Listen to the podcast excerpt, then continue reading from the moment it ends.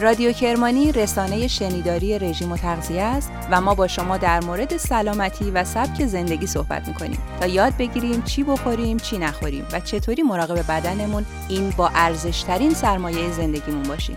اگر به این مسائل علاقمندین یا دوست دارین یه پادکست مفید گوش بدین همراه ما باشید.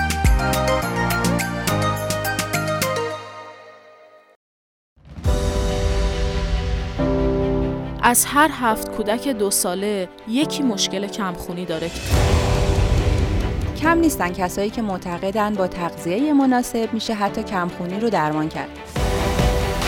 این قرمزی قلیز کجاهای بدن و از چه طریقی جریان داره و اصلا کجای بدن میشه پیداش کرد؟ رنگ سرخش و نشونه قدرت و زندگی و زایش و بخشش می‌دونستن. سلول های خونی افرادی که کمخونی یا فقر آهن دارن از حد طبیعی کوچکتره. قلب بار این کمبود رو به دوش می‌کشه شدیدتر کار می‌کنه تا این کمبود رو جبران کرده باشه. رودخانه خون بدون آن که انتهایی داشته باشد پیوسته دایره وار جریان دارد.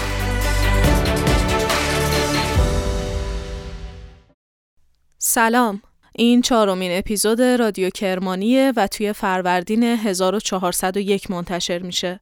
موضوع این قسمت راجع به آرزه کمخونیه و یه بحث مفصلی داریم درباره کمخونی و انواعش و نوع تغذیه‌ای که می‌تونه برای این مشکل مفید باشه. توی شمال غرب اسپانیا سنگ نگاره کشف شده که قدمتش بین ده هزار تا سی هزار سال قبل از میلاده. این سنگ نگاره تصویری از یک حیوان پستاندار شبیه فیله با ابعاد چهل سانتی که توی مرکزش یک لکه قرمز تقریبا به شکل قلب حک شده. بعضیا معتقدن این لکه نشونه برای شکار این حیوان.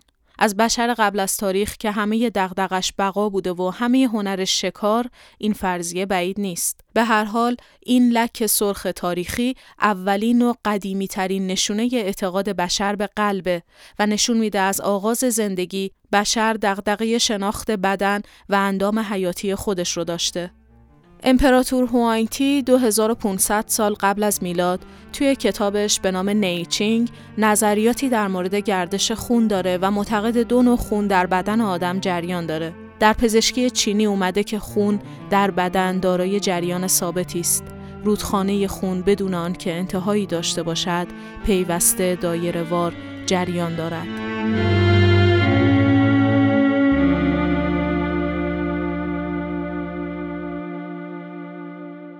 چرا کمخونی بده؟ چون بیحالتون می‌کنه. چون انرژیتون رو نصف می‌کنه. چون پای چشماتون رو گود میندازه و سرتون گیج میره. چون اگر شرایط خاصی پیش بیاد حتی می‌تونه دردسر بشه براتون.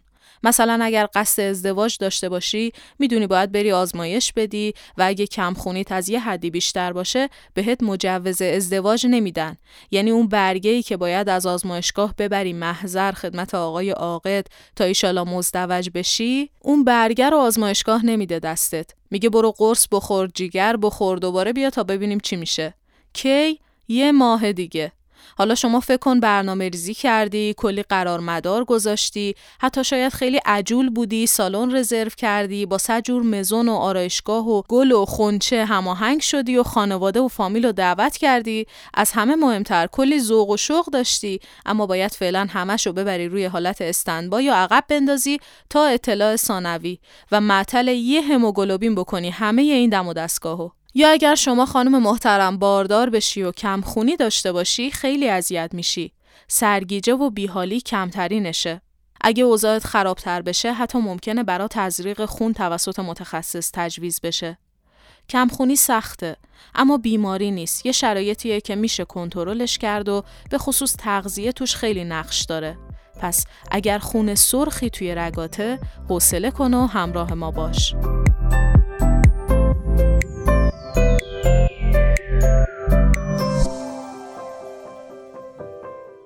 کمخونی شایعی که تقریبا 50 درصد خانمای 15 تا 50 ساله کشور بهش مبتلا هستند، در واقع همون فقر آهنه. فقر آهن یکی از شایع ترین اختلالات تغذیه‌ای در کشورهای در حال توسعه است. کمخونی تغذیه‌ای توی کودکان و زنان در سنین باروری باعث تولید گلبولهای قرمز کوچیک و کاهش میزان هموگلوبین در اونها میشه. این بیماری سبب اطلاف منابع و مراقبت های بهداشتی، کاهش بهرهوری و حتی افزایش میزان مرگ و میر، ابتلا به بیماری در مادران و کودکان و در آخر کاهش ظرفیت جسمی و روانی در بخش بزرگی از جامعه میشه. یک کمخونی و این همه تبعات؟ حالا این آهن چیه که یک تنه می‌تونه باعث کمخونی و این همه مشکلات بعدی بشه؟ آهن یکی از مواد ضروری برای ساخت هموگلوبینه و وقتی توی بدن کم بیاد هموگلوبین نمی‌تونه کارشو خوب انجام بده.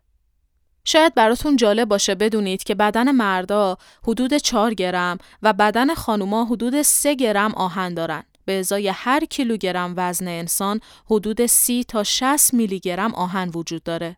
این مقدار آهن در هموگلوبین و میوگلوبین و در کبد، مغز استخوان و تحال ذخیره شدن.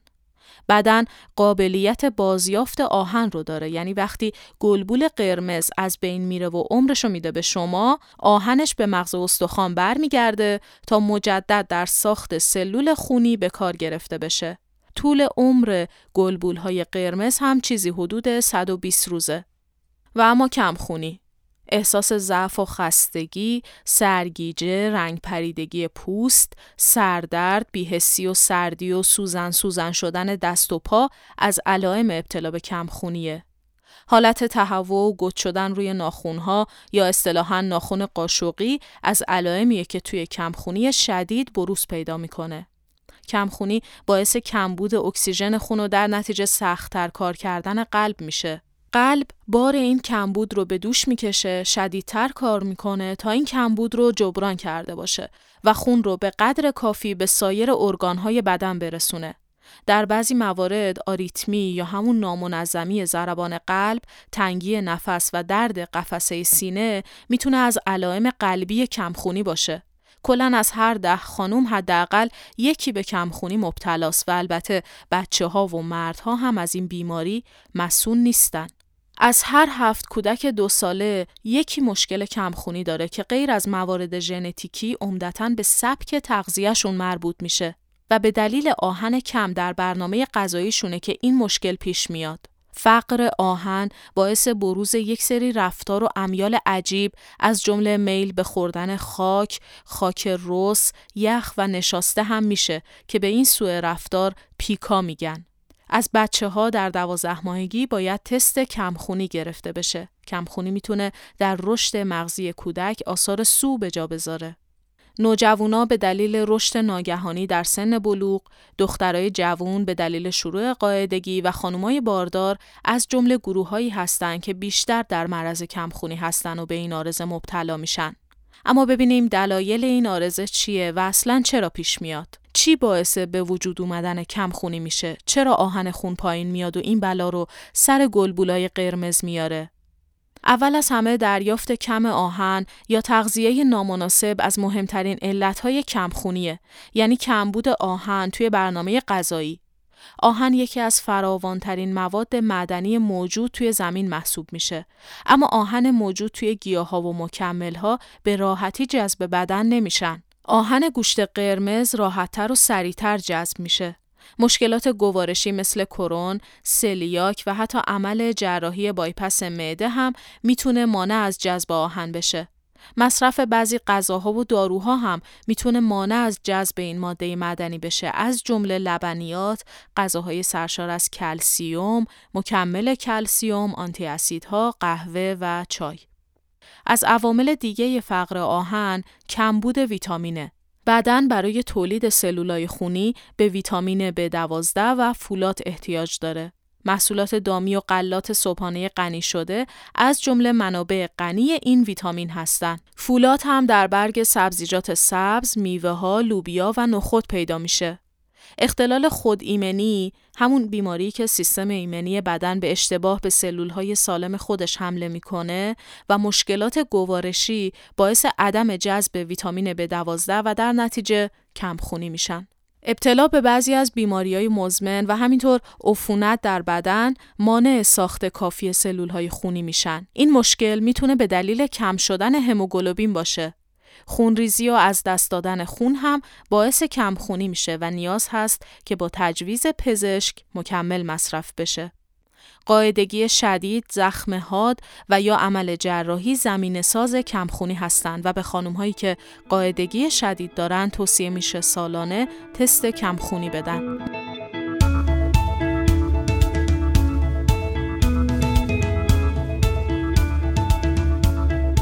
من هانیه مزاری هستم. به همراه فاطمه رضوی چهارمین اپیزود رادیو کرمانی رو داریم ضبط می‌کنیم.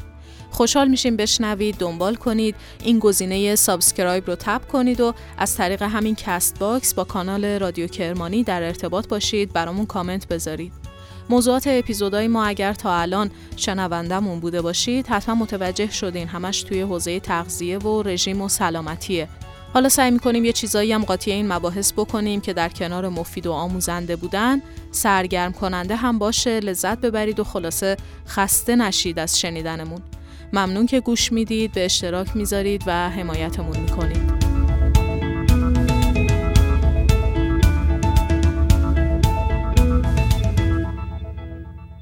قبل از اینکه بریم سراغ بیماریایی که باعث کمخونی میشن و انواع کمخونی در مورد تاریخچه و سابقه خون صحبت کنیم.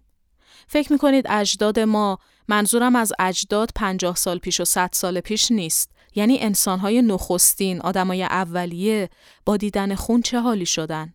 وقتی دیدن پوستشون که شکافته یا زخمی میشه مایع سرخ رنگی ازش می‌زنه بیرون چه فکری کردن؟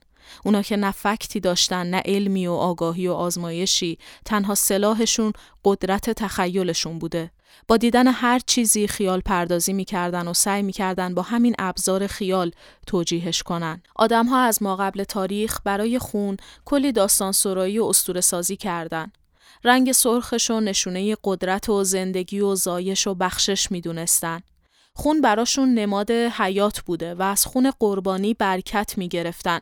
اونو میمالیدن به سر و صورت. واسه همین وقتی قهرمانا دشمنشون رو میکشتن خونش رو مینوشیدن تا نیرو و قوت دشمن رو به بدن خودشون منتقل کرده باشن. هنوز هم باقی مونده این عقاید رو توی جامعه می‌بینیم. جلوی پای عروس و دوماد گوسفند قربونی می‌کنن و خون میریزن، ماشین می‌خرن، گوسفند قربونی می‌کنن و خونش رو میمالن به سپرش برای رفع بلا. توی ایران باستان حیوان رو قربانی می‌کردن و خونش رو به عنوان پیشکش با آسمان میافشاندن و اینطوری تقدیم خدایان می‌کردن مثلا. بعد که زرتشت ظهور کرد با قربانی کردن مخالف بود و خون جاشو به آب و شراب داد و رسم جور افشانی از اون موقع شکل گرفت. به این معنی که آب و شراب رو تقدیم خاک می‌کردن و اعتقاد داشتن باعث جنبش و رویش میشه.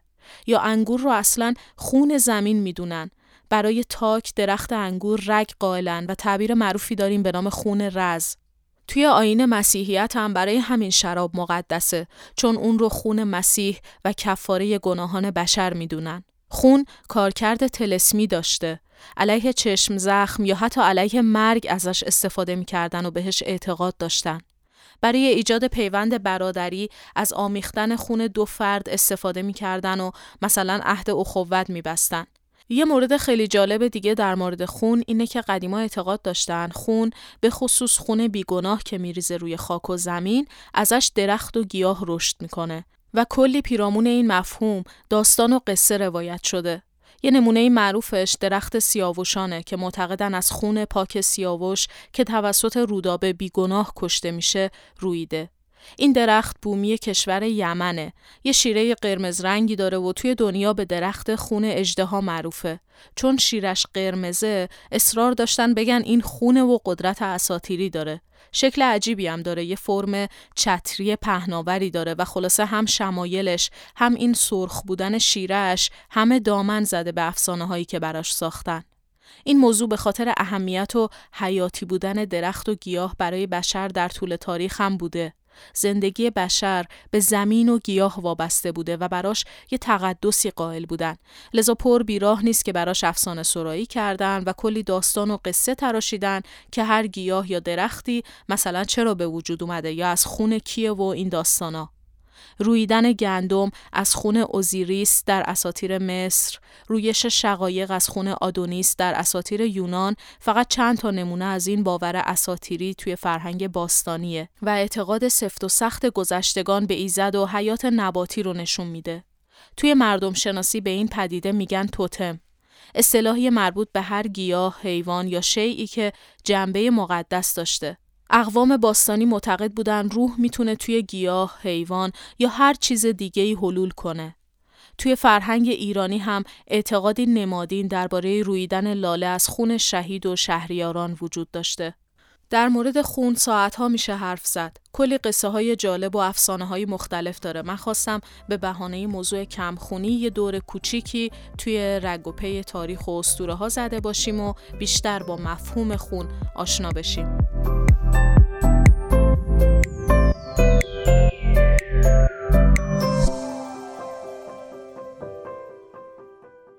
بیماری کمخونی. یه اشاره بکنیم به بیماری هایی که باعث کمخونی میشن. یعنی به نوعی بیماری کمخونی محسوب میشن. کمخونی آپلاستیک نوع نادری از کمخونیه که مشکلی ریشه‌ای تر و فراتر از تغذیه و کمبود ویتامین و غیره رو در بر می‌گیره.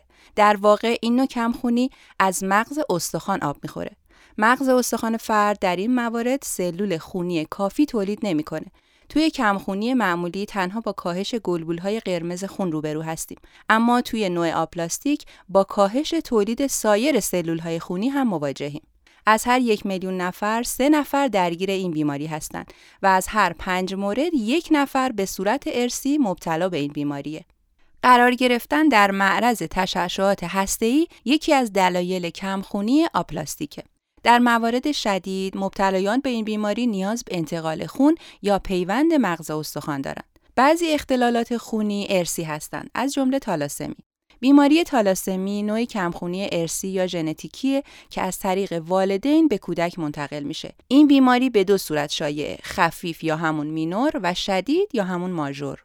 در تالاسمی بدن به اندازه کافی سلول خونی و هموگلوبین تولید نمی‌کنه یعنی هموگلوبین و گلبول های قرمز از نظر تعداد در بدن فرد مبتلا نسبت به حالت طبیعی کمتره و در بعضی موارد این مشکل با تزریق خون حل میشه دو نوع دیگه بیماری کمخونی داریم. یکیش کمخونی همولیتیک هست که سلول های خونی در این بیماری نابود و سریع از جریان خون حذف میشن.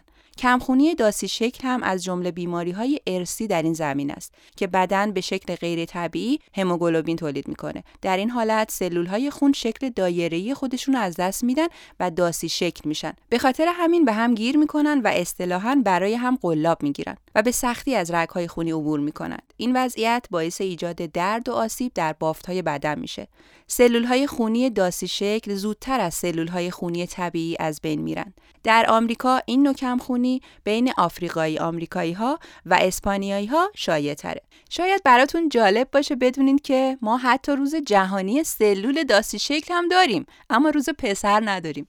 فارغ از شوخی 19 ژوئن برابر با سی خرداد به منظور افزایش آگاهی عمومی از کمخونی داسی شکل و روش های درمان و مقابله با این بیماری توسط مجمع عمومی سازمان ملل روز جهانی سلول داسی نام گرفت. بریم سراغ تشخیص و درمان این مشکل. راه تشخیص کمخونی می‌دونید دیگه بی برو برگرد آزمایش خونه. حالا فلانی بگه رنگت پریده حتما کمخونی. زیر چشمت گود شده یا تیره است یا لبت ترک خورده. چه می‌دونم ناخونت این شکلی شده یا موهات میریزه. اینا می‌تونه علائم کمخونی باشه اما می‌تونه علائم مشکلات دیگه هم باشه. کسی چه می‌دونه؟ تا آزمایش خون ندین هیچی مشخص نمیشه و نمی‌تونید فکری بکنید برای مشکلاتتون. وقتی آزمایش خون میدیم همه فاکتورهای خون بررسی میشه. توی این آزمایش شمارش کامل خون، تعداد های قرمز و سفید، پلاکت ها و هموگلوبین و حتی اندازه متوسط، تنوع در اندازه، حجم و غلظت هموگلوبین های قرمز خون تشخیص داده میشه. سلول های خونی افرادی که کمخونی یا فقر آهن دارن از حد طبیعی کوچکتره. قرص آهن برای درمان کمخونی ناشی از کمبود ویتامین تجویز میشه. توصیه شده آهن همراه با غذا و به خصوص آب پرتقال و ویتامین C برای جذب بهتر مصرف بشه. قرص آهن رو همراه با کلسیوم، چای یا قهوه مصرف نکنید چون جذب نمیشه و بیفاید است. زیاده روی در مصرفش هم به شدت خطرناکه و حتما باید پزشک این قرص رو تجویز و دوز مورد نیاز رو تعیین کنه. بعضی افراد علاوه بر قرص آهن به فولیک اسید و ویتامین B12 هم به عنوان مکمل احتیاج دارند. مصرف مکمل آهن عوارضی مثل تهوع، دلپیچه، سوزش قلب، اسهال یا یبوست رو می‌تونه در پی داشته باشه که با مصرف تدریجی آهن و شروع از دوز پایین و کم کم بالا بردن دوز مصرفی و رسوندنش به حد مورد نیاز میشه جلوی این عوارض رو گرفت و یا از شدتش کم کرد. یکی از راه های درمان هم انتقال خونه. در مواردی که بدن به درستی سلول خونی تولید نمی‌کنه میشه با انتقال خون این مشکل رو برطرف کرد. انتقال خون یا پیوند مغز استخوان به بدن کمک می‌کنه تا خون سالم تولید کنه. این وسط یه پرانتزی هم باز کنیم برای کسایی که عکس این مشکل رو دارن یعنی عوض فقر آهن با کسرت آهن در خون روبرو هستن که ممکنه به خاطر تزریق مکرر خون بیماری ارسی و یا مصرف بیش از حد مکمل ها باشه ما میگیم کمخونی خطرناک و باعث بروز یک سری علائم مثل ضعف و خستگی و غیره میشه اما مازاد آهن در خون می‌تونه سریعتر به بدن آسیب بزنه و مشکلات جدیتری در پی داشته باشه و در نتیجه حتی خطرناکتر از کمخونیه. آهن زیاد در عملکرد کلیه کبد و پانکراس اختلال ایجاد می‌کنه. پس بهتر زودتر مازادش از بدن خارج بشه که توسط هجامت یا مصرف دارو میسر میشه.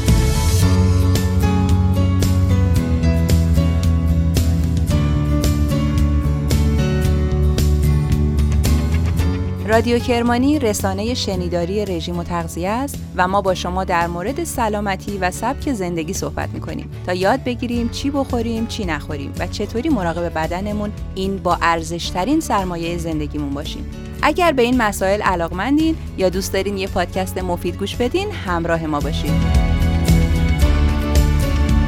یک کد تخفیف اختصاصی هم برای 20 نفر از شنونده های این اپیزود در نظر گرفتیم. می‌تونید با درج کد لاتین رادیو موقع ثبت نام و دریافت رژیم از اپلیکیشن بهندام و سایت دکتر کرمانی 20 درصد تخفیف بگیرید و از شنبه رژیمتون رو شروع کنید.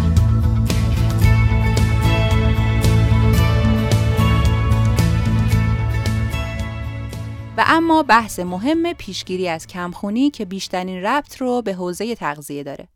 با رژیم غذایی مناسب میشه از ابتلا به کمخونی جلوگیری کرد. چه جور رژیمی؟ رژیمی مملو از غذاهای غنی از آهن مثل گوشت قرمز، ماهی، جگر و قلبه. عدس، لوبیا، سبزیجات برگدار با رنگ تیره مثل جعفری و اسفناج و میوه های خشک و برگه ها به خصوص برگه زردالو. دانه های روغنی و تخم گل آفتابگردان و خشکبار مثل توت خشک، انجیر خشک و کشمش. همچنین مصرف غذاهای حاوی ویتامین B12 و فولیک اسید مانند تخم مرغ، لبنیات، اسفناج و موز به پیشگیری از کمبود آهن کمک می کنند.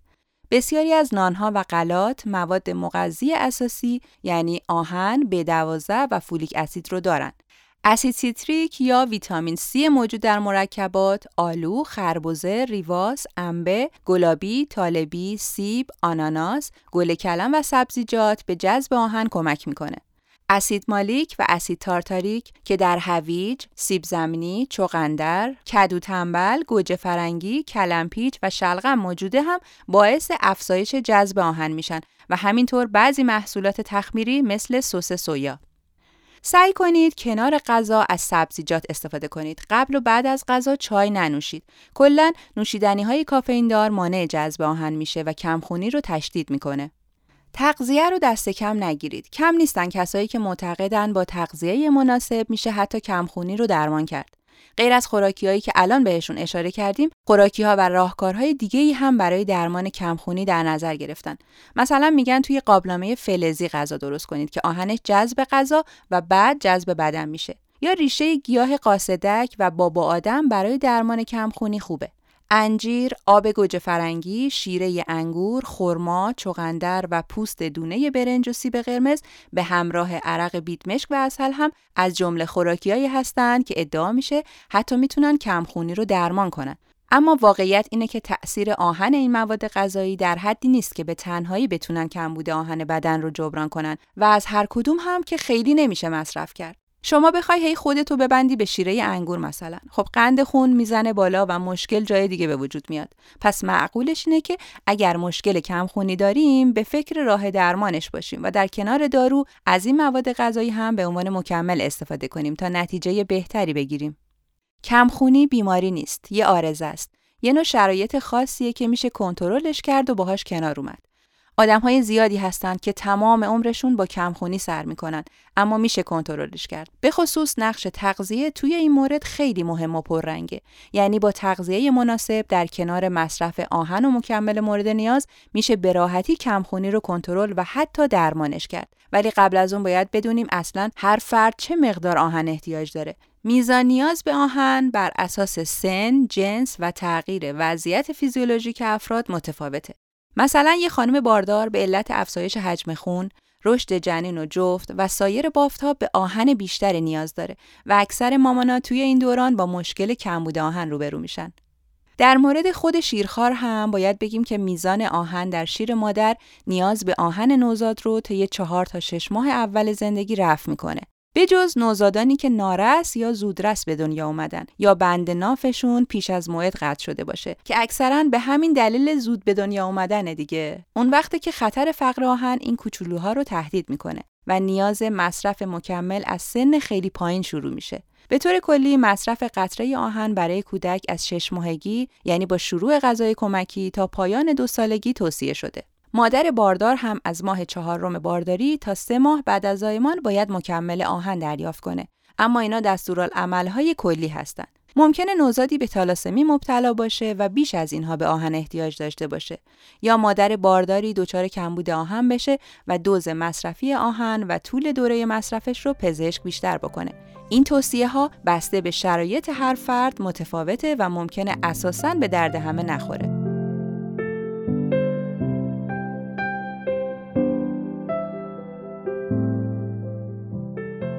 وقتی بشر پیشرفت کرد و تمدن به وجود اومد و کم کم تبابت راهش رو به زندگی مردم باز کرد تصمیم گرفت روی مشکلات جسمی و دردهاش اسمی بذاره و بهش بگه بیماری تا عنوانی داشته باشه و بشه بهتر شناختش.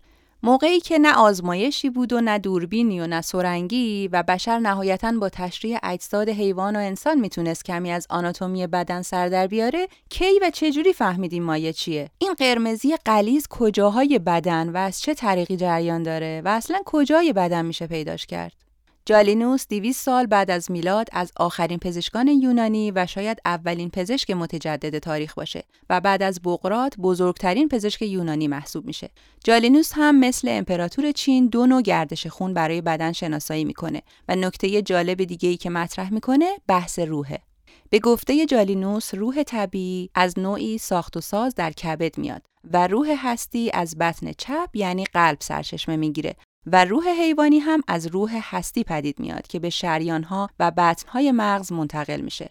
به عقیده جالینوس این روح حیوانی برجسته ترین بخش انسان و جوهر روان است.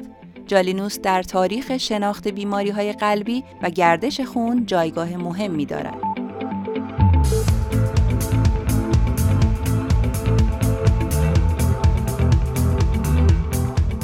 به چهارمین اپیزود رادیو کرمانی گوش دادید. ممنون که تا اینجا همراهمون بودید. page اینستاگرام دکتر کرمانی و همینطور سایت دکترکرمانی dot com رو دنبال کنید و از طریق کست باکس و سایر پادگیرها شنونده اپیزودهای رژیمی ما باشید.